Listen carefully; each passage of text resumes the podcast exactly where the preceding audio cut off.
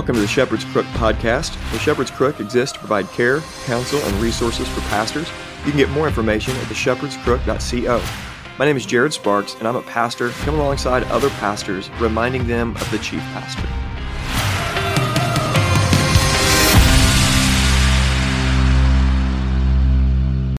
Okay, I'm going to make this short and sweet. This is a bonus episode on the Nashville shooting, and I'm going to give a plan forward that, if implemented, which it won't be, it would almost eliminate, it would ensure that these would most like almost ensure that these would never happen again. But let's go ahead and pray and ask for Lord's help. And when we pray, God hears us. Father, we just trust you and we thank you that we can come to you. God, we ask that you would meet these grieving families, uh, these grieving families who lost six families, six people, three kids, three adults. God, you know all the details about each of the families and each of the individuals. And this woman that took their life, God, we thank you that vengeance belongs to you and that she has to give an account to you for her actions done in this life. And she's done she's not going to get away with it. And we thank you for your justice, your wrath. And God, we ask for protection and we pray for wisdom going forward. And I pray that you comfort these families. In Jesus' name. Amen. Okay. If these things would be done, the, the, shootings like this would be almost and completely eliminated. Now, I've not listened to any other takes. My friend Paul Rim told me that that Allie Stuckey has a really good episode on this, and I'm sure there's a bunch out there. But I'm just going to lay this out for you, and hopefully this will help you think through this in a way that's, uh, you know, just reasonable. Okay, if we eliminated gun-free zones and armed teachers and put armed guards at at all schools or gave that option for schools to do, then these threats would almost be, they would just be done. Uh, one of the things I heard about the shooting is that the Nashville shooter had these different options. She was looking at different options of where she could shoot up, and the first one had too much security, so she went to the school that she used to attend when she was in second and third grade, I believe, and decided to go there because there was less, there was less armed resistance or no armed resistance.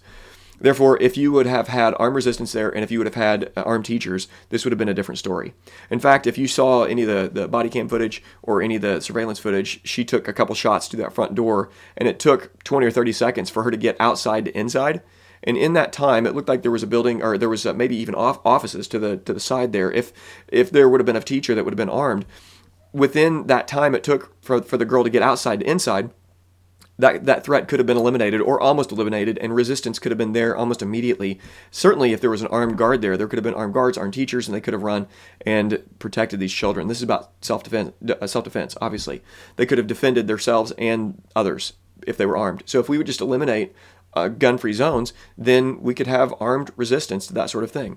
Now, the natural pushback that people give is well, well, why don't we just have more gun laws? You know, why don't we have more restrictions? Why don't we confiscate the guns, AR-15s, and that sort of thing, which everybody, you know, on the left wants to do? And from Joe Biden to his press secretary, they're why not just get send the ATF and FBI and take all the guns from everybody? And the thing that, if, if, people just think about that, it's really irrational because there's 400 and something million guns in this country. They're everywhere. They're so common. And we have these rights within our Constitution. The, the, the, the solution isn't take the guns. That's an impossibility. That's, it, it is asking the, of the impossible to be done. It just can't be done. And then the other opposition that people say was, well, we don't want to turn our schools into prisons. You know, we don't want armed people in the schools. We want it to be a safe area, so we'll just make it a gun gun free zone. And you know, nobody says that about the politicians. Nobody says we don't want our politicians looking like Busta Rhymes. You know, I, I went down to, I was in Brooklyn one time uh, years ago, and Jordan and I were there visiting a friend, uh, uh a cousin actually, who wouldn't like this podcast, by the way, uh, this episode, anyways. Busta Rhymes co- comes in with an entourage of 10 escapades, or es- not escapades, what's it called? Escalades, or something like that. Armed guards everywhere. And you know, you go into any country artist or any politician, and nobody says, "Hey, listen, you look like a drug lord when you come rolling in here." Uh, you know, AOC because you have your bodyguards and all that that are carrying packing heat, and we don't want you to look like a drug lord. So we would ask you to not do that. This needs, you need to be gun free, and nope, nobody does that. They, they're it's silly. And so when it comes to the argument, well, we don't want our schools to be like prisons, the, the, other thing would be then stop building government schools that look like prisons, by the way, that control the populace and, and you know, bring them out the other end of, of that education all the exact same, like a, a government robot, basically. So you say, like, we don't want our schools to look like prisons. Your schools are already like prisons anyways. But if you would just make this an armed place, it would be a deterrent. And if you would have people that are carrying this is like at churches, right? Our church, I mean, I can't, I have no idea how many people are carrying in our church, but we have a lot. We have a security team.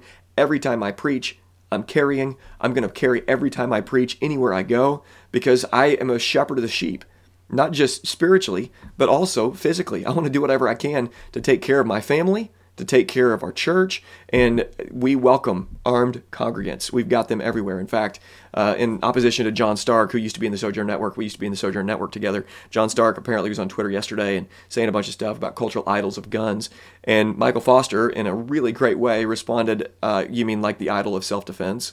Because when you're talking about taking people's guns away, you're talking about taking away their ability to defend themselves.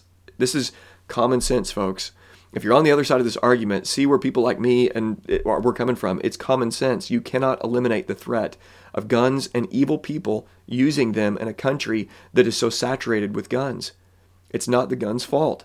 And so we have to be able to defend ourselves. And if we would arm teachers and put armed guards in every private school and every single church and every single public school, if you if for people out there sending their kids to public school, if there was armed guards and armed teacher armed teachers that would almost immediately end this threat. But you know what?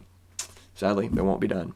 And uh, politicians, they wanted to defend. They want to defend themselves. They would never take their arms away from their bodyguards. They want to defend the other politicians, but for some reason, they don't want to defend students.